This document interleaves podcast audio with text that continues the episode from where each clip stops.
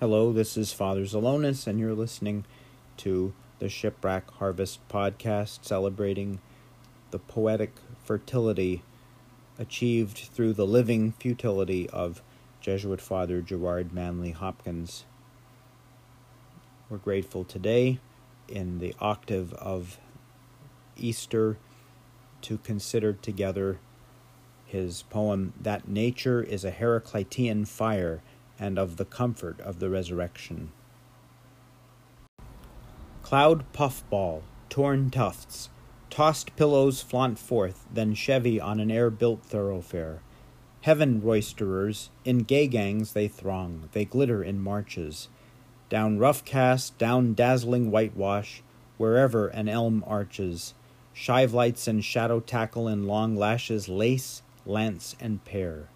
Delightfully the bright wind, boisterous, ropes, wrestles, beats earth bare of yester tempest's creases, in pool and rut peel parches, squandering ooze to squeeze dough, crust, dust, Stanches, starches, squadron masks, and man marks treadmire toil there, foot fretted in it. Million fueled, nature's bonfire burns on. But quench her bonniest, dearest to her, her clearest selved spark, man, how fast his fire dint, his mark on mind is gone.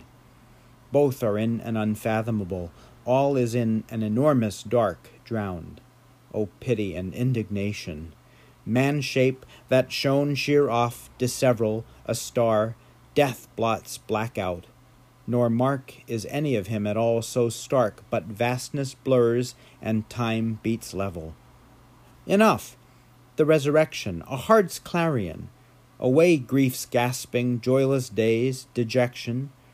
Across my foundering deck shone a beacon, an eternal beam flesh fade and mortal trash fall to the residuary worm, world's wildfire leave but ash. In a flash, at a trumpet crash, I am all at once what Christ is, since he was what I am. And this jack, joke, poor potsherd, patch, matchwood, immortal diamond, is immortal diamond. First, a word on Heraclitus. When I began seminary in 94, one of our icebreaker events early on was uh, a question and answer kind of thing where we asked these questions of one another. And one of the questions was, Who is your favorite pre Socratic philosopher? Well, I couldn't tell you a pre Socratic philosopher at that point from uh, a post Socratic philosopher. And who was Socrates, anyhow? But I would come to know that figure and many others besides, and very much come to appreciate the, the discipline and the dramatis personae of philosophy. Uh, my favorite among them happened to be, eventually, Heraclitus. To Heraclitus, everything is in flux, everything is in motion, and um, fire was a way of a very elemental way of describing the the tension and the motion that is going on in all things, even amidst their apparent stability. Hopkins describes the various uh, uh, changeable, changing dimensions to nature um, in flora, and he goes on from there, reasons on from there to the human person and the vagaries of human life, the the the fragility and the preciousness of our existence as quickly as it comes and seems to go. This could leave the human person to great despair, except for the resurrection, where Hopkins breaks into his uh, somewhat morose uh, reflection with enough. And it's like the, the heart is calling for that that interruption, uh, that interruption of joyless days.